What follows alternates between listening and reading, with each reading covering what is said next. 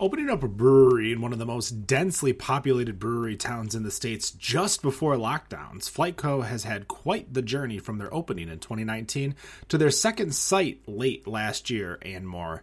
Join us as we chat with Morgan about the collaborations the brewery does, including Stripes to Bars, which assists qualified veterans the ability to earn FAA certificates and become commercial pilots. That story and more on this week's episode of Better on Draft, which you can catch live every Friday at 7:15 p.m. Eastern on Twitch and Facebook. Whether your beer is in a bottle, can, or glass, kick back and relax. It's Better on Draft.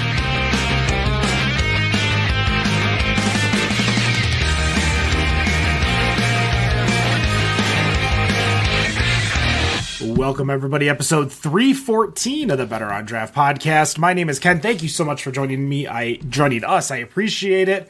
There I go, Dan, Oh, no. taking ownership again. uh, we are uh, excited to have you on this Friday, the St. Patrick's Day uh, of all days, which means we are going to be drinking some beer. We're going to go around, see what everybody is drinking, starting with Dan. Dan, what do you got?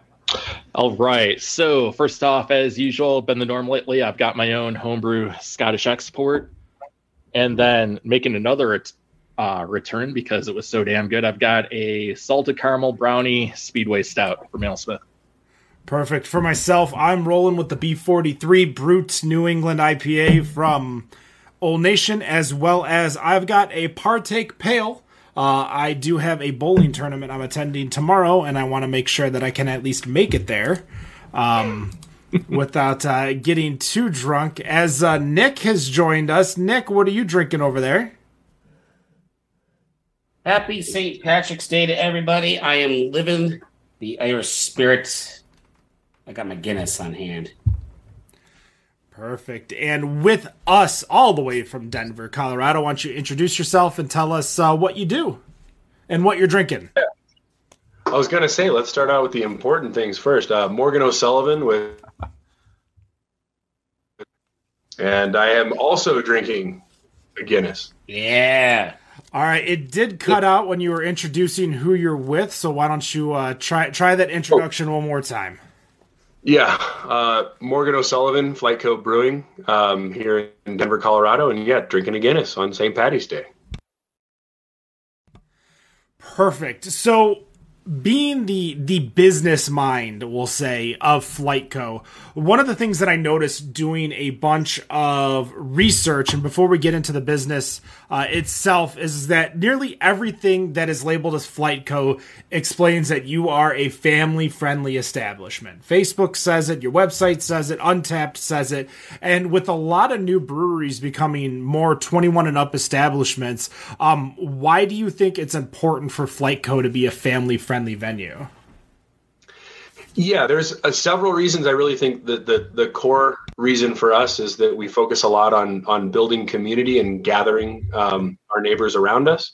Um, and a lot of our community are families. And so when we want to create that space for them to share experiences with each other, come in and bond over their commonalities uh, rather than divide over their differences online, um, families are a big part of that. And so making our space welcome to all, including those with children, has been really important to us from day one.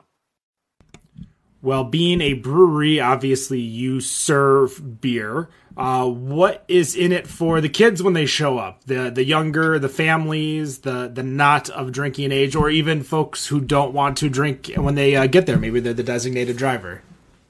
Yeah, definitely. So we do have two locations here in Denver. The original tap room is kind of your traditional neighborhood tap room um, with just beers on the alcoholic side. Uh, we layered in a coffee shop for the mornings and non-alcoholic drinkers to allow the work from home crowd to kind of take over our space and, and use it as their own. And we added a food concept at the original with a little bagel sandwich shop so folks can come in and eat, drink, whether it's coffee to fuel up in the morning or they've earned that beer after enough Zoom calls uh, so that they can continue to stay and enjoy the space. And then we got a wide variety of, of little snacky options for kids, little pizza bagels and things like that. Um, our new location, FlyteCo Tower, uh, in the former Stapleton uh, Airport location here in Denver, um, which is attached to a FAA control tower, um, has six lanes of bowling, an 18 hole miniature golf course, and a full arcade. So tons of fun for the whole family, in addition to a full bar and food program. You we'll, we'll talk about that a little bit because you guys took over a Punchbowl Social that was over there.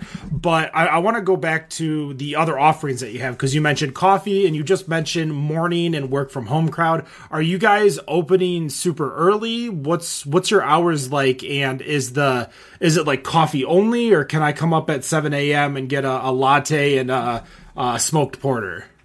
Yeah so excellent question. Um, Service starts at uh, both locations at 7 a.m. with coffee and beer.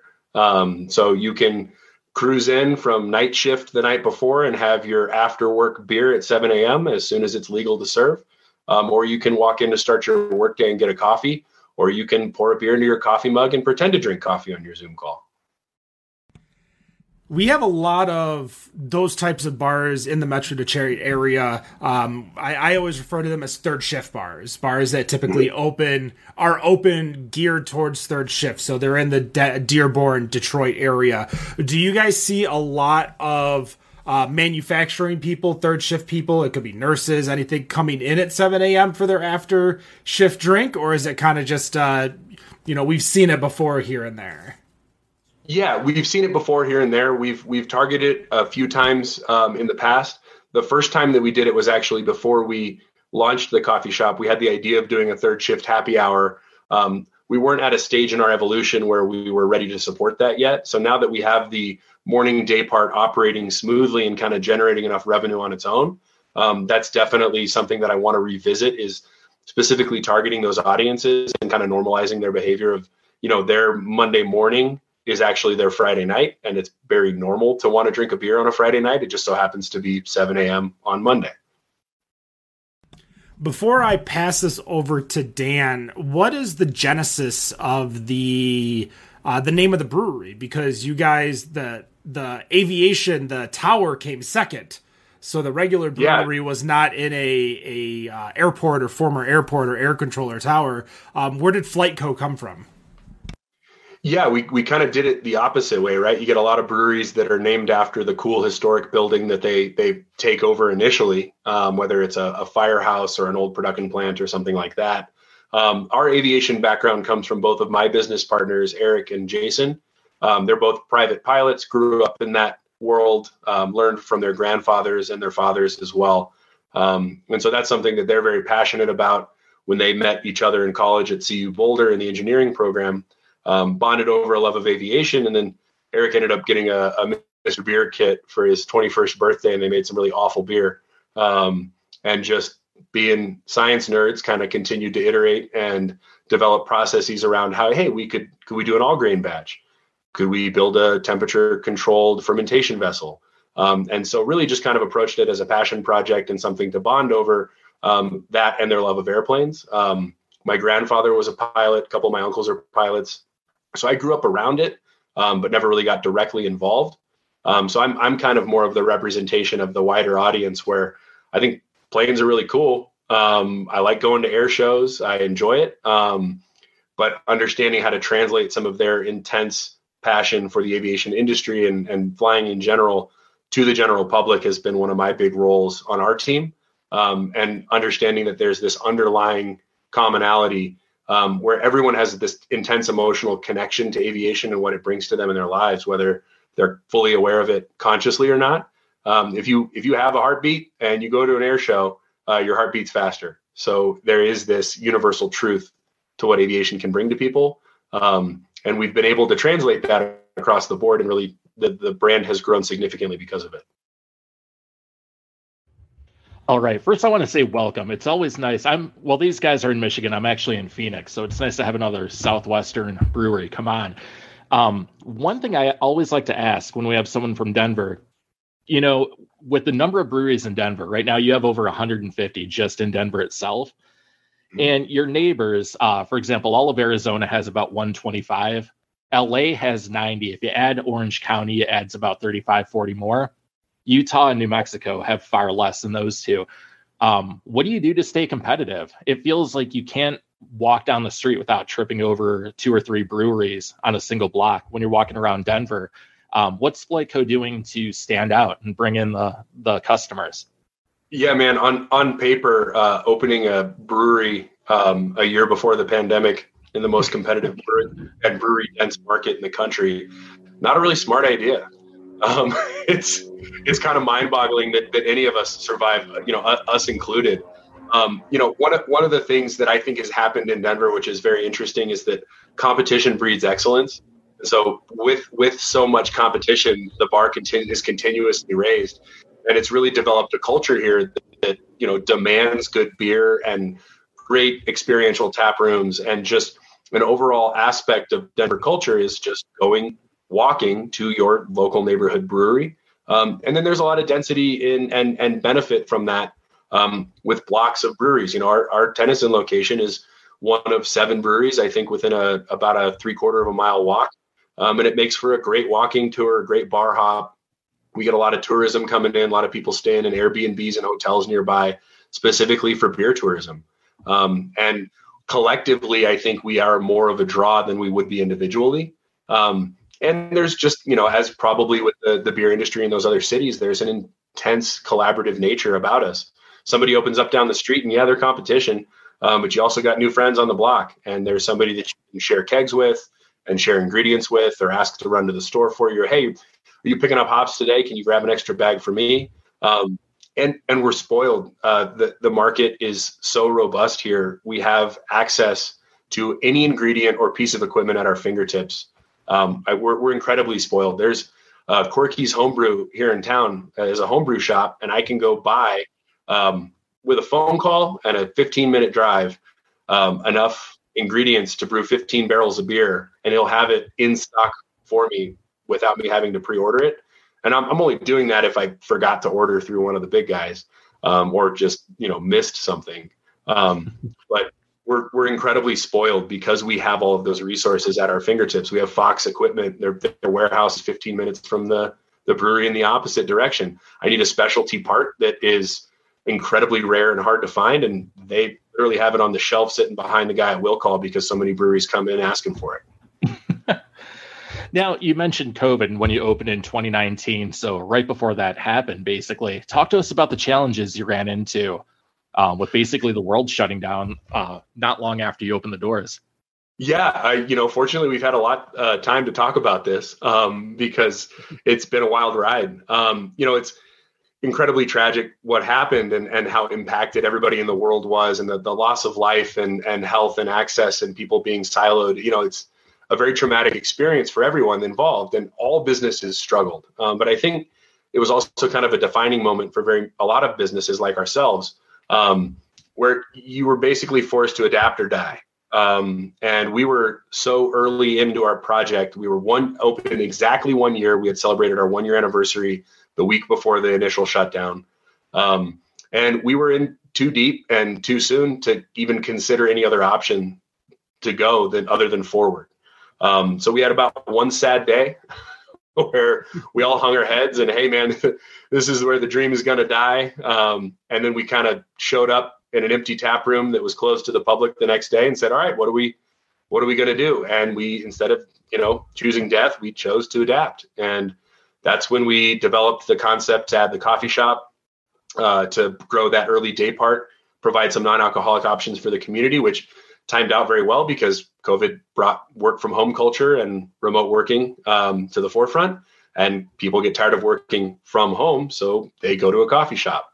Um, we added bagel sandwich shop uh, to add a food component. We were seeing a lot of people come in our doors with food from neighboring restaurants, like a lot of breweries do um, and two things we saw we saw money escaping that we could have been capturing and we saw an experience that we weren't able to own end to end um, so if somebody had problem with their pizza uh, that they picked up and brought in uh, a lot of times that was going to be wrapped up in their experience with us and their impressions of our business and what we were doing whether it was a ended up online as a google review or just caused them to not come back because their experience was less than stellar and we we wanted to control that and own it own it end to end um, so we we innovated um, we tried a lot of things. Uh, we tried different service models. We tried table service. We tried QR codes. We tried, I mean, damn near everything. Um, a lot of it failed, uh, thankfully, quickly and forward. Um, and we came out the other side um, probably with more experience and confidence than we would have gained with 10 years of normal operation. So in hindsight, it's probably the best thing that happened to us, uh, excluding the fact of how bad it was, obviously, for everyone. I don't want to be ignorant of that fact. Um, but it was the best possible thing that could have happened to us. And and one of the other unique instances is that a gigantic shared trauma like that really reset the starting line. Um, we had a lot of competition in our marketplace. Everybody was stratified with their own individual experience and you know they were all ahead of us. We were the new kid on the block and they they knew what they were doing. They were established. They were being distributed. They had the relationships that they needed with their community and with their vendors to survive long term and we were just now trying to carve out that space. And all of the sudden one day to the next it went from these guys being miles ahead of us to all of us being equalized and at the same starting line over again and it was up to whoever could figure it out faster was was going to survive and that leveling of the playing field was an opportunity that I don't think has ever happened before or probably will ever happen again. Um, and rather than shy away from it and try to batten down the hatches and cut costs, uh, we decided to do the opposite. We saw opportunity everywhere we looked. We realized that if everybody's playing defense, we're going to play offense. Um, and so we invested in ourselves. We looked at expansion. Um, we had already gone all in. Uh, you can only you can't go bankrupt twice in a row. So we figured if we're all in, let's go all in again.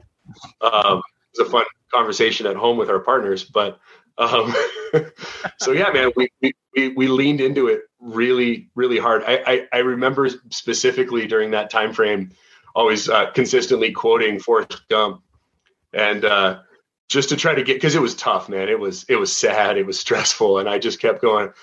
After that, shrimping was easy. all the boats, man, all the boats got sunk in the storm, man. Let's go out fishing. Like, you know, yeah. and, and in, in hindsight, I think we were correct. Then we had no fucking clue, right? Like that was just mm-hmm. what we were doing. Like, because we had to do something, otherwise you were going to go crazy. I, I, I wish I could say that we knew what we were doing. Uh, we we didn't. We just we did the best that we could. Um, and then in hindsight, we we made some of the smartest moves that I think we'll ever make in terms of just doubling down and reinvesting in our business and ourselves and our community. Now, when it comes to what happened during COVID, I know a lot of places, I don't know if they did in, in Denver, started allowing to go sales, even if they didn't have a license to do so. Uh, it happened here in Arizona. Are those things still taking hold in Denver as more of a permanent type of situation now? Um, yeah, I know I, in Michigan, they're trying to do it. Here, we actually had uh, business owners who had the license try to fight against it and stop it, trying to hurt these businesses that didn't normally have it. So, what's the what's it like there? Are these COVID policies turning into permanent type of policies there? Yeah, semi-permanent. I think they extended the existing um, COVID guidelines, let's call them, uh, to 2025.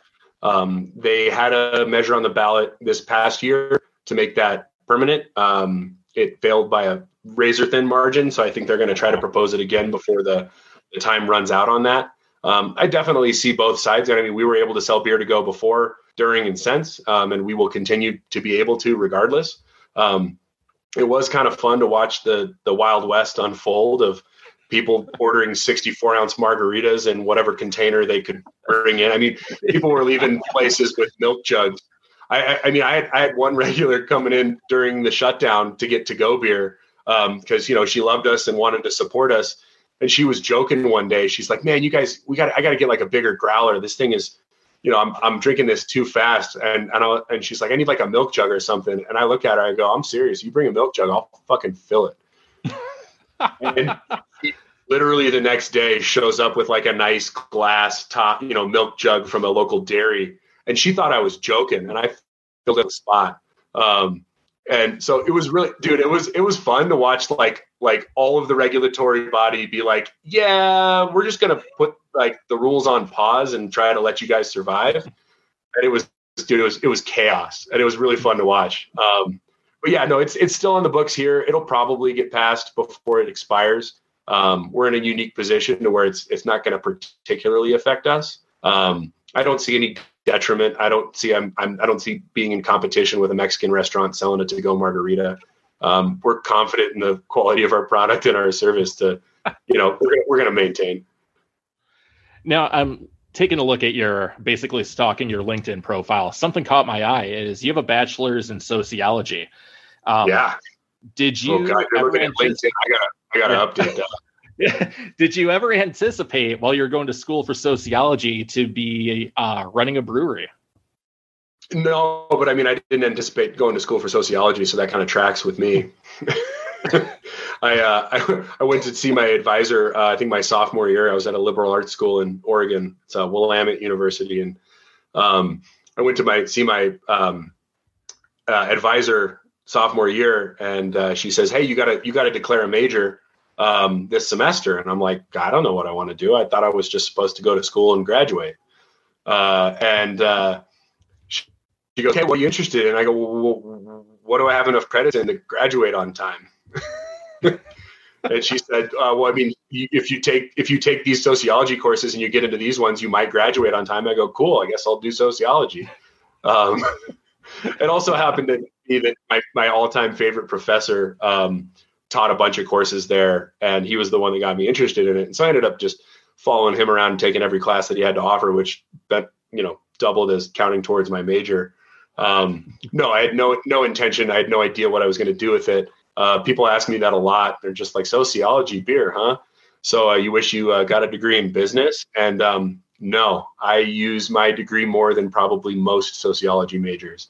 I manage complex social systems on a daily basis and influence crowds of people without them realizing it. Yeah, that's a good point. I don't. I love I love how that. we how you were able to spin that. That's awesome. Yeah, that, Yeah. that was Love pretty good. Now the now the real question is: is that justification for myself and the debt that I paid off, or is that actually real and exist? And I don't know, and I don't know if I want to know. I, Yeah, I, one I asked that I asked myself that question when I went to get my engineering degree. So well, yeah, no, and, and hey, man, my my cost of entry was a lot less. Eric has a master's uh, in aerospace engineering, and Jason has a master's in chemical engineering. So yeah, they're, Um, a hell, they're a hell of a lot smarter than me because I only had my bachelor's in, in electrical. So. they're they're they're smarter than me too, but they paid a lot more to do the same thing. So whatever. Yeah, there you go. Oh, one final question for you before I pass it over here to Nick. Um, I'm taking a look at your menu, your online menu. Something that caught my eye that I used to see a lot, but you don't see anymore, is you have Randall Wednesdays. Um, is this Yeah. something you're still doing on a regular basis? Because most places, at least I'm familiar with, that had a Randall have stopped using it altogether. Yeah, you know, we were doing that pretty regularly. Um, I can't remember when we phased that out. I think we're planning on bringing it back soon. The the setup and takedown, and at least at least out here, not enough people really knew what a Randall was. Um, and I think at one point a little seal or something gasket broke, and and we have to reorder a part. So we're not doing it at the moment. At the moment, um, but it's a really cool way to infuse the beer in line right before you serve it. And man, we used some we used some fresh hops that we you know one of our neighbors harvested from their backyard we would do different fruit combos spice combos um, it was a really really fun program uh, for us creatively and you know we have a 15 barrel system so you, sometimes you got to play between the lines a little bit um, and not make anything too wacky and so that was really a fun way for us to express some creativity um, so i hope to bring that program back but yeah as of right now we're not we're not doing randall wednesdays anymore It's funny. We actually, um, on the show, show former host would bring in a coffee press, and we were doing something similar. Um, oh we a lot of fun. Yeah, we yeah. Did, yeah, we did the coffee press thing too. We did a hop tasting class, and we made hop tea with a variety of different hops with the little tiny French presses. Um, Nice. So we could have people, you know, try a try a single hop and then try, you know, co- combining them a little bit and really starting to understand where the flavors come from and, and and how different they can be based on the temperature of water that's used, the duration. Um, so yeah, it was it was really fun to connect people to the product in that way. That was one of the mo- more fun classes I remember that we had. Excellent. All right, Nick, I'm going to go ahead and pass it to you. All right.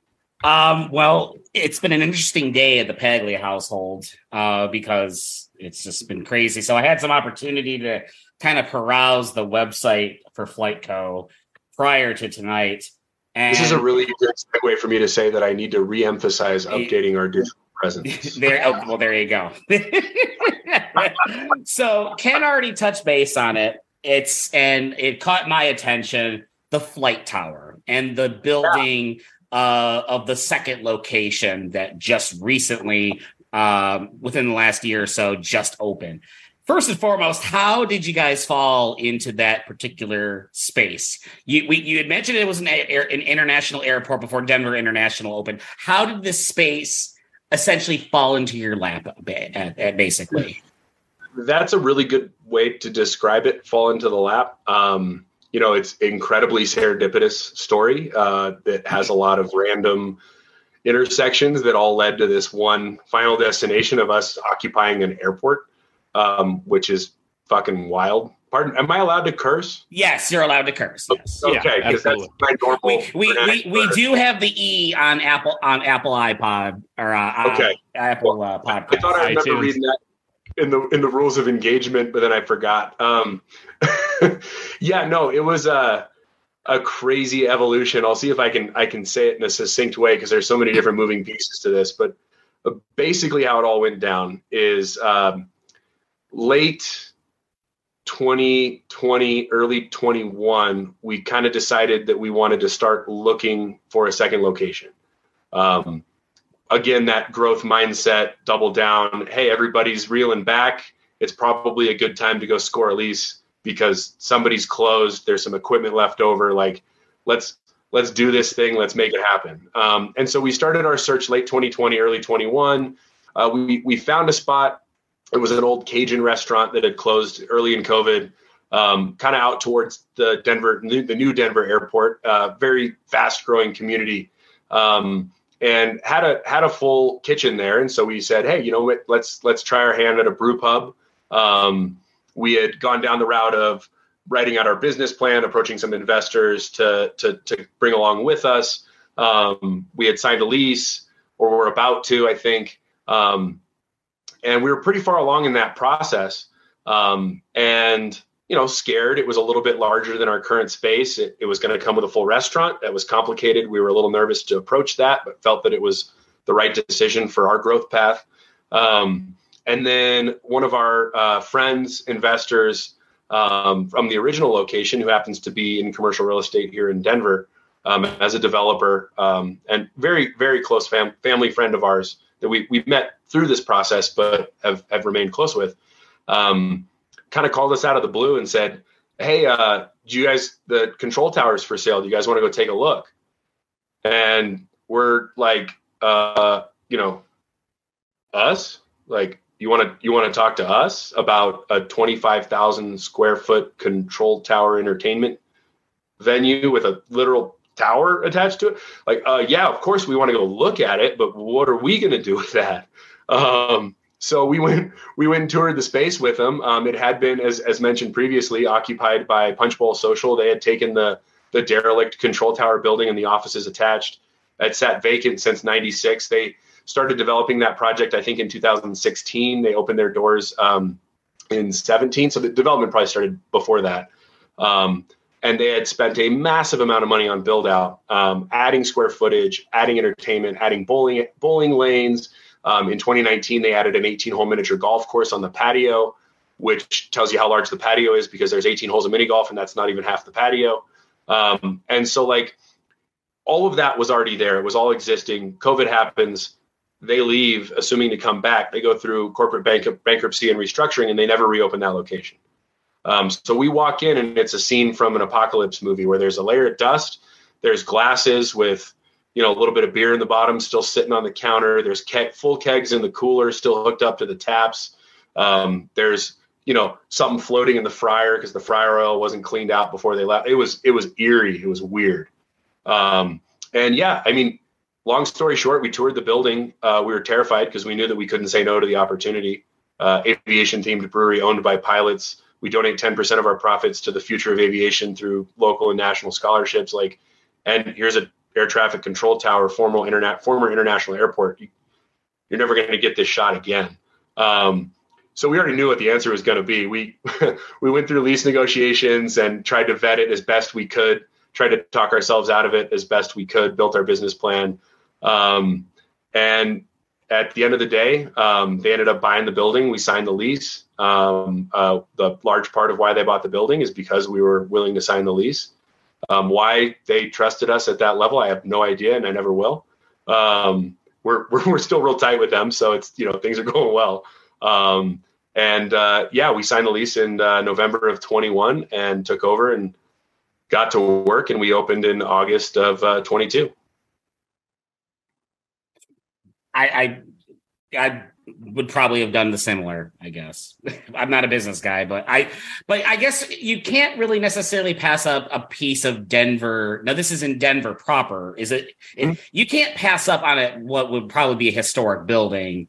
Uh, a former international airport probably was getting a lot of travel at the time at its heyday. So uh, yeah, it's a i mean it's a it's a recognizable denver landmark and arguably for the region um, stapleton international airport um, you know, I mean, it, it opened in 1929 mm. uh, and was the first regional airport of its kind um, west of the Mississippi. Like it was at one point, I think top 10 or even top five international airports in the world in terms of traffic. So, ton of history. Uh, down the street, about three quarters of a mile, is the United Training Center, which is the largest pilot training center in the world. Um, so every pilot that flies for United or recertifies for United, currently they're graduating 80 to 100 pilots a week um, out of that location. Um, and so you talk about a captive, you know, aviation focused audience that's constantly fresh, wanting to come check out your location, and a potential corporate partner for large events, holiday parties, that kind of thing. Um, you know, the writing was on the wall. And then in, in addition to that, the, the neighborhood was rapidly expanding around it. There was a lot of development plans in the immediate vicinity. And since we've taken over, um, many, many of those projects are about to complete. So we have a 700 unit apartment complex opening up on the other side of our parking lot at the end of this year. Uh, there's a 300 unit going in across the street, opening up sometime um, at the end of next year. There's two 400 units going in three quarters of a mile down the street. There's another 300 unit that's opening up later this year. So our our doors within uh, three quarter of a mile walk is going to increase by about I don't know 2,000 uh, in the next year and a half. Um, and that side of Denver is a relative entertainment desert. You know, it's it's a new community. It was established when the airport closed and really didn't start to take off um, until the last you know 10 years or so. And so the only other options over there are corporate chains, and we have you have Stanley Marketplace, the the, the former home of Stanley Aviation, the the um, inventors of the ejection seat. Um, and you know it's a really awesome local food hall, great vibe. Stanley Beer Hall is there. They have a killer menu. Um, and it's it's great, but that's the only other local option on that side of town. So these people, there's tons of population density. Um, they're affluent. Uh, it's a it's a it's a pretty affluent community. So they have expendable income, and they they have nowhere else to go and nothing else to do with their families. Um, and there's a giant control tower that's literally the icon of the neighborhood. The neighborhood association, their logo, is a picture of the control tower. Um, so, you know, we're walking in we're going. You don't have to tell anybody where we are they can find it. You know, it's not, oh, we're around the corner from the Qdoba. You know, we're across the street from the 7 Eleven. You know, the one on the corner. No, it's like, hey, man, we're at the control tower. Oh, I know where that is.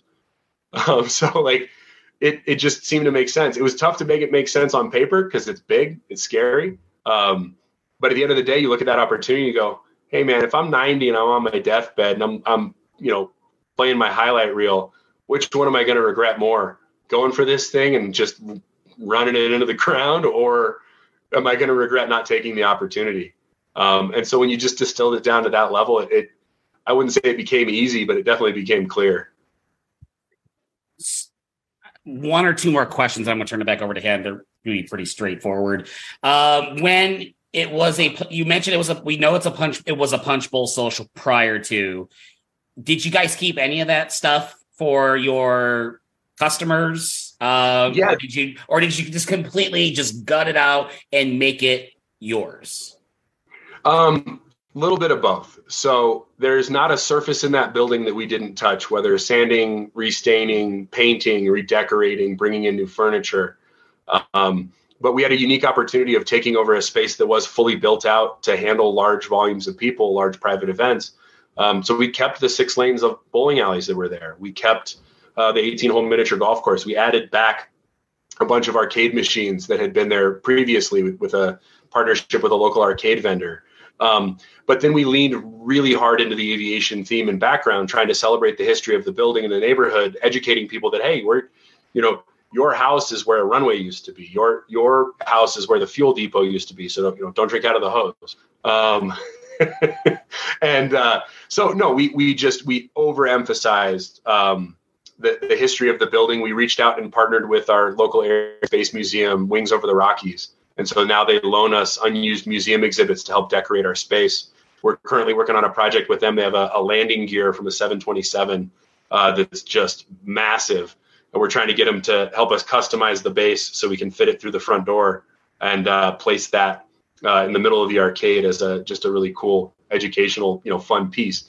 Um, so yeah, we we completely rebranded the building um, as our own, and I think the way that it should have been the entire time, which is celebrating the history of it and the significance of it. Um, but we kept all the entertainment aspects. The floor plan stayed the same.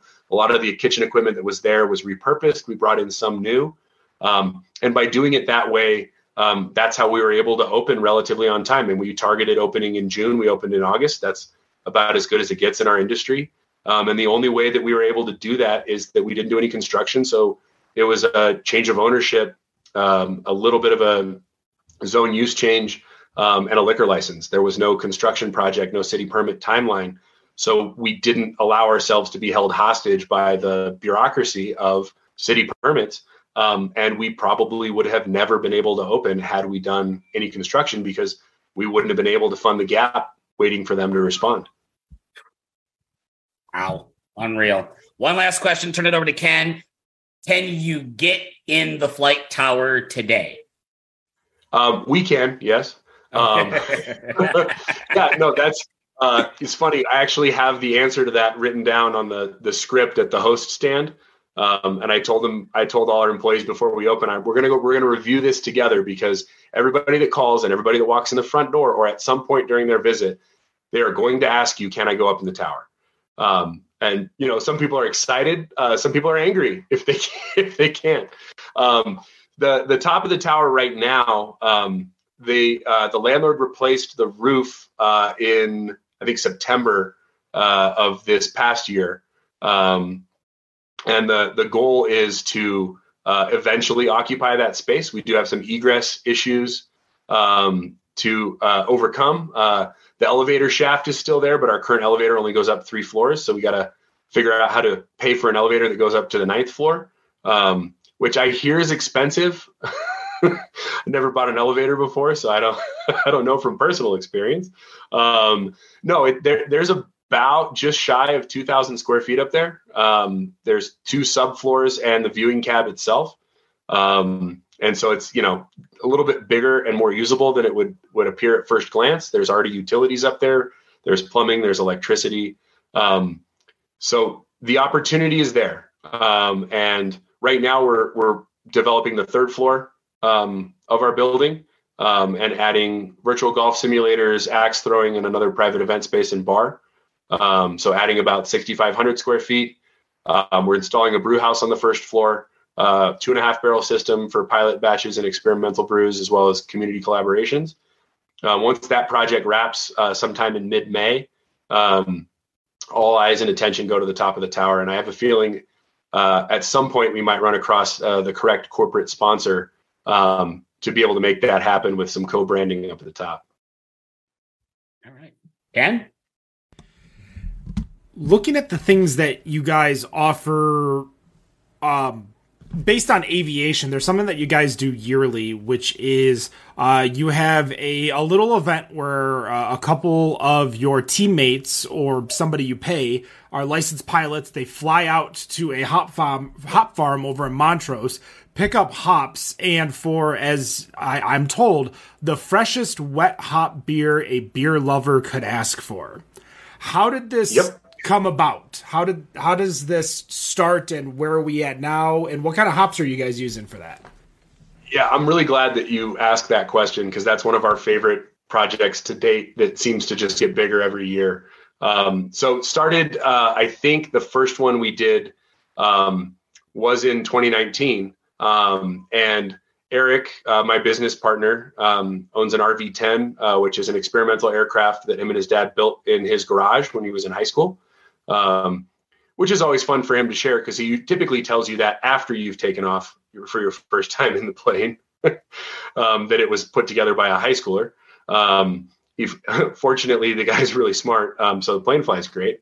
Um, so yeah, little little small four seater. Um, you know, great performance, great range.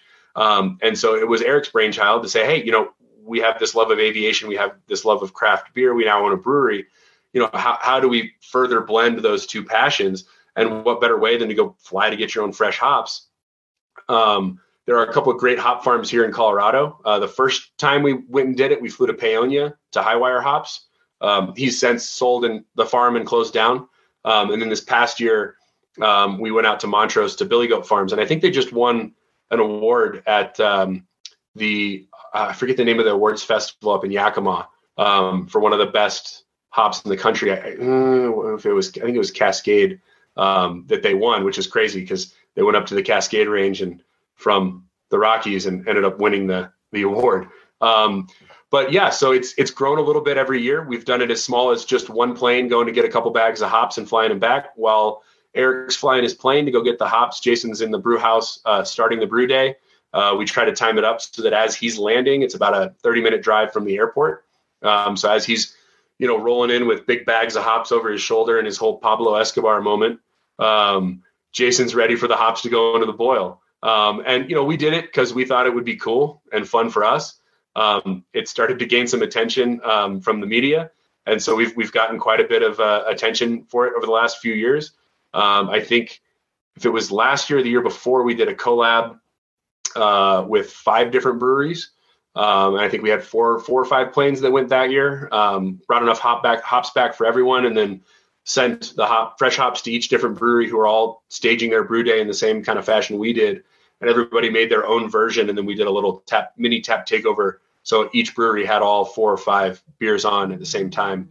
Um, so that that was a really fun way to do that. Um, and then this past year was was awesome. We've we've grown a little bit we've gained some more connections um, so we we flew over to montrose to billy goat uh, grabbed more hops this time um, we did our own beer um, and uh, i think we had seven different planes come with us. Um, friends in the industry, uh, friends of the brewery, just people that are connected with aviation. We brought a bunch of friends. We filled all the seats, and we were fortunate enough that one of our friends had access to a Pilatus PC12, which is a um, very high performance, long range, um, basically private jet. It's technically a turboprop, but uh, it's got a pressurized cabin. You don't have to wear a headset.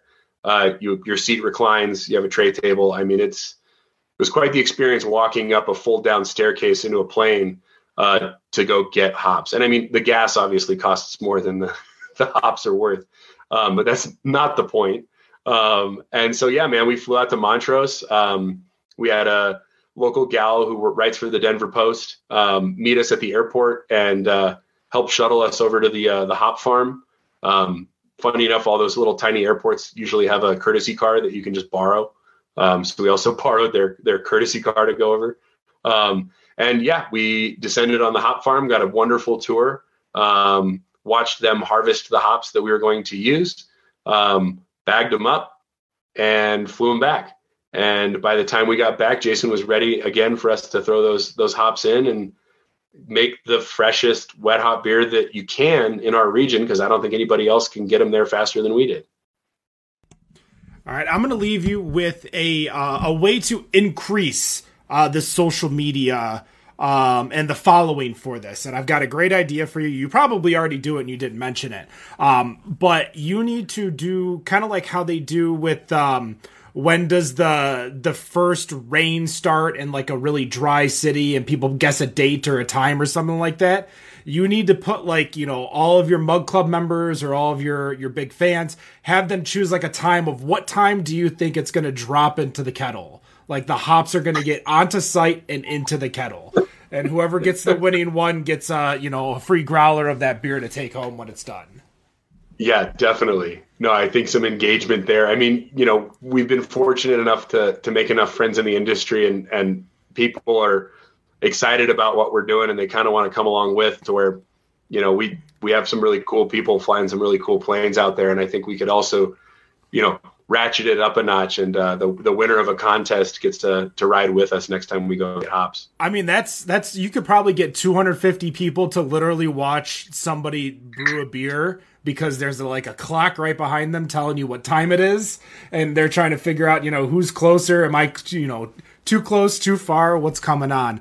Um, we've got about 10 more minutes to go before we get into the final questions of the evening. Um, a little bit about the brewery that I want to know for myself. Uh, I am not an IPA drinker, as many of the fans in the industry that listen to this podcast know. Um, with that in mind, when I come to FlyteCo., whether it be the Tower or the uh, original brewery, what kind of beers, what kind of variety am I going to get? Yeah, you know that's a great question, and that's something that we've been working on uh, promoting since day one. Is I think that you know, unfortunately, for a long time, craft beer kind of pigeonholed itself as IPA, um, and and and until you know hazy started to take over, they we had pigeonholed ourselves as as bitter IPA, and so people associated uh, craft beer with resinous, piney, bitter, um, and it's a polarizing flavor. You either really enjoy it or you absolutely detest it, and there's there's not a lot of in between. Um, hazies have helped with a, a, little bit that in terms of like the gateway drug of of hops, because people like, oh man, I don't like hops. Oh, this is delicious. It tastes like passion fruit and mango, and you're like, yeah, man, that's got twice as many hops as any other beer you've ever drank, and so many that they're just in solution. Um, so um, yeah, we we've always focused on a diversity of style and offerings uh, to make sure that we maintain the inclusive culture that we that we're we're, we're going for and we're striving for. Um, Jason, uh, our brewer, um, is relatively traditional in his approach. Uh, we have a great, you know, traditional amber ale, a porter, a stout. We always like to have a, at least one or two kettle sours on. Um, we have a killer Mexican lager, uh, Aeromexico. We brew that one with Motueka hops from New Zealand um, and it gives this little essence of lime uh, on the aroma and right on the finish from the actual hop profile. So it's almost as if you've already added the lime to your beer without there actually being any fruit present in the beer. Other than that, I mean, they're they're pretty broad. Um, we like to stay true. Every now and then we'll fruit a beer. Um, we have a pineapple gose on right now that's phenomenal. Uh, the salt uh, balanced with the pineapple, the, the the hint of coriander that's hidden, but adds the layer of complexity. Um, you know, it's almost like drinking a margarita where that salt content just the moment you put that glass down, you want to pick it back up because your mouth dried out just enough. Um, and then a couple others. Um, oh, our guava, our guava pale ale. We do a traditional American pale with citra hops. Nice, nice balance of a little bit of malty sweet, a little bit of hot bitterness, um, and then we back sweeten with uh, about one and a half to two percent organic guava puree uh, by volume, um, and it's it's subtle. It's just enough for you to think that there's something there in addition to the the, the traditional ingredients, but not enough to overtake the the flavor profile of the beer. It's there to enhance it, not dominate it. Um, you know, if I want to drink fruit juice and alcohol, I, I can pour myself a screwdriver. Um, but I want to drink a well-rounded product, then I'm gonna I'm gonna add fruit to the beer that kind of enhances uh, the natural characteristics that are underlying and you know brings them forward um, rather than dominate them. Um, and so, yeah, when it comes to beer drinkers like yourself that typically don't enjoy IPAs, uh, we always have great options for you, and we know that. And I think that's one of the reasons that we've succeeded is because um, somebody can come and say, "I don't like beer," and you know, challenge accepted. My response is, unless you're allergic to the ingredients in what I'm about to try to give you, uh, you probably just haven't met the right beer yet. And before we get into the final questions, there's one more thing that piqued my interest just a little bit, and I want to give you the opportunity to talk about it, and that is the beer Vets and Jets. Uh, mm-hmm. that is your guys' cream ale. Um, and a portion of all sales goes to uh, a charity. Why don't you tell us about that? Yeah, that's a really cool one. So um, we got connected to Stripes to Bars, um, which is a, a local charity with now a little bit more of a national reach, uh, founded by one of our neighbors in the Tennyson neighborhood there. Um, and uh, Clayton it works for the uh, Air National Guard, um, and I always forget his title. Sorry, Clayton, um, but he's in charge of all the mountain rescues or the mountain rescue division of the Air National Guard, and so they fly the Black Hawk helicopters up into the Rockies to pluck people off the side of mountains that are in precarious situations. Um, and if we got time, I got a great story about that too. Um, anyway, so he, he came in. He's a you know wonderful human being and uh, very accomplished military career. And he had started this charity to help met- military veterans transition out of military life into civilian life. And one of the avenues that they found was very successful um, was pushing them towards commercial aviation uh, because of the structured framework of commercial aviation and how similar it is to military life. Um, they found that that transition was very smooth for a lot of veterans, um, regardless of if they have had any previous aviation training. So, I mean, you could have been a mechanic, or you could have been a Marine, you could have been a private, or you you could have flown in the military. Um, that transition seemed to work very well, and so he saw the need and started fundraising and started a nonprofit to, to provide scholarships and pathways um, for those veterans um, to continue on in in their civilian life uh, through commercial aviation. Um, so we thought it was a really natural plug for us. Um, we have a couple veterans as investors in our business and also close, close personal family friends. Um, and so uh, we immediately said yes to the partnership. What can we do? Well, we're a brewery. So typically, when we want to support a cause, we make them a beer. And we came up with the idea of vets in jets because their whole goal is to put vets in jets.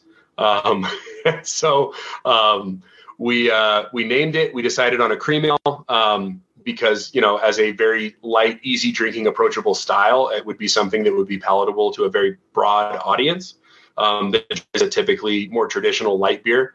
Um, we brewed our first batch in 2019 a dollar of every pint sold in the tap room uh, went directly to that pilot scholarship. Um, we've done that every year now with them. Uh, we typically have the beer on tap the majority of the year. Um, production timeline. Sometimes it goes off for a little bit and then comes back, and we maintain that commitment anytime that beer is on tap. And then through their organization, um, they built some wonderful tools to be able to allow people to apply and then filter the the candidates through. And so they end up when it comes to the the selection process. Um, they pre- kind of present us with the top three to five candidates that have made it through their their rounds of selection, um, and then we get to select a, a winner and award them their scholarship um, which is incredibly rewarding. Um, and funny enough, uh, we did this in 2019. Um, so our first scholarship check we wrote was in, I believe, um, April or May of 2020, um, which was kind of a defining moment for us because the tap room was closed. We had a mobile canning line in there to try to can some of our beer and sell to liquor stores. It was wasn't on the roadmap, but we we had to do something. Um, so we got the canning line banging away in the background. Uh, no customers in the building. We had a you know sad trickle of to go beer going out the front door. Uh, no employees, and uh, there's Clayton um, and Eric and I and Jason are sitting there writing a scholarship check uh, in a business that we weren't confident was ever going to reopen at that point. Um, but it was a commitment that we made to a cause we believed in, and you know when your back's to the wall, it kind of shows you who you really are. And uh, we wanted to, if we were going to go down, we were going to go down with integrity. So we we wrote the check and called the recipient with the canning line just hammering away. I couldn't hear shit. Um, and awarded the scholarship. Um, and when thankfully we made it through, and we've been able to do that every year since. And uh, yeah, that's one of my favorite favorite collabs to date, and one of my favorite calls to make every year is uh, that scholarship call. Perfect. Well, let's get to the final questions before we send you on your way, potentially back to the brewery to see what uh, mess is going on on St. Patrick's Day. Nick, what's your final question? So you're in Colorado. There's home to a lot of breweries, especially some rather big ones, some big fish in the sea. Everyone's got a guilty pleasure, and there's a couple guilty pleasures in Colorado. What's your guilty pleasure beer?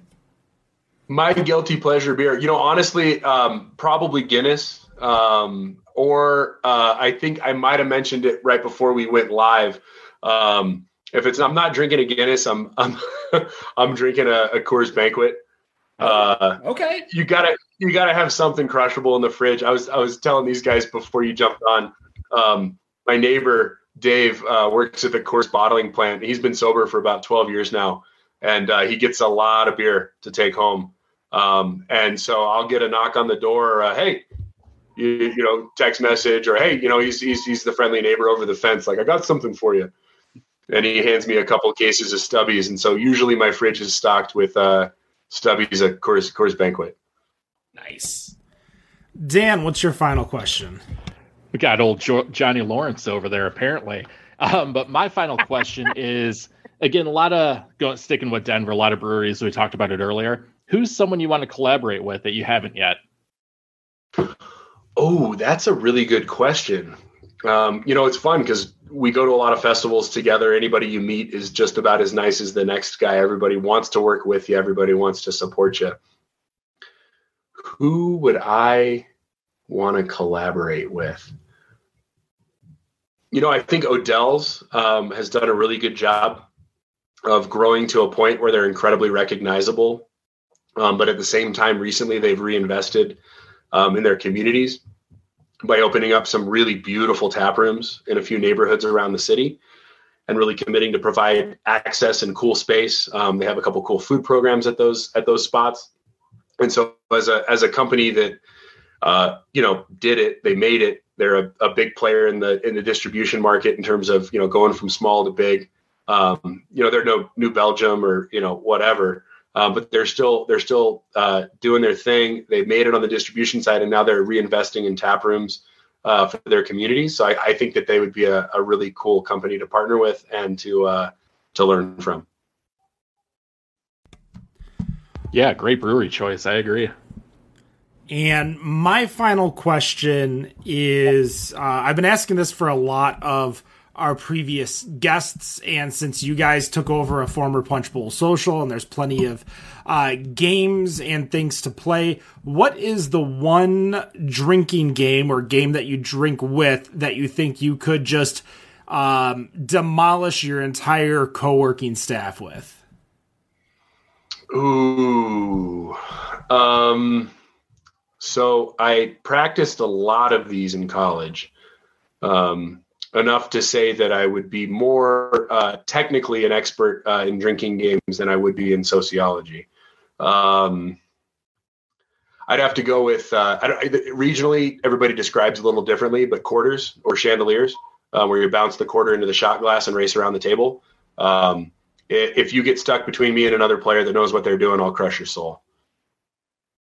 I'll make you cry and want to quit and throw up all at the same time. I have, I have no, I have no, I have no mercy. I will just beat people to death with that game.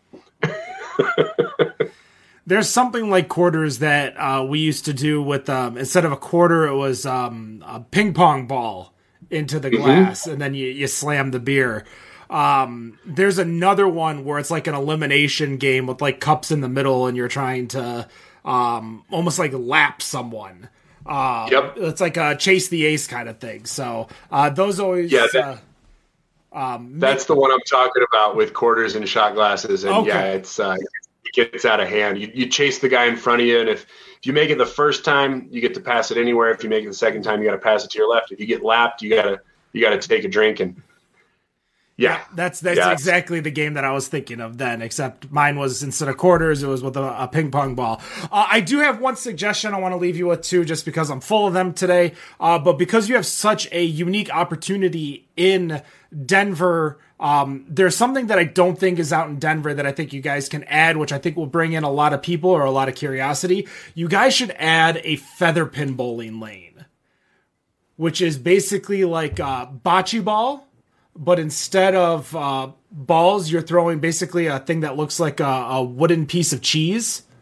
Um, great sport, a lot of fun. We have one, uh, a couple lanes here in Metro Detroit uh, that bring a lot of people in. I think it's like a French game or a Belgian game. Um, but yeah, is that, why is stop that there? Ask, ask, for a five pin lane. Ooh. Yeah, is, is it Canada? yeah, yeah. You know, we had a couple couple spots here uh, doing the duck pin bowling, um, which I think is starting to pick oh. up a little bit. Uh, oh. Faster, faster, faster pace, uh, smaller, smaller footprint. I'm, I'm um, kind so of I've, upset I've, because I was I was in Denver for GABF last year, and Dan, we didn't we didn't know they had duck pin bowling over there. I thought that was yeah, more of a New England thing. It's it's new. I only know of two or three spots that do it, uh, but I, I could see it gaining in popularity just because of the smaller footprint, the faster pace of play. It's you don't have to wear the shoes. Uh, you know, it's could be cool. Different different strategy as well. that is going to do it. Episode 314 of the Better on Draft podcast. Thank you so much for joining us, Morgan, over at FlyteCo. Go find them in Denver, both their sites, including the brand new Tower site. And no matter what you think of your beer, we think it's Better on Draft. Have a good night. Thanks, Peace. guys.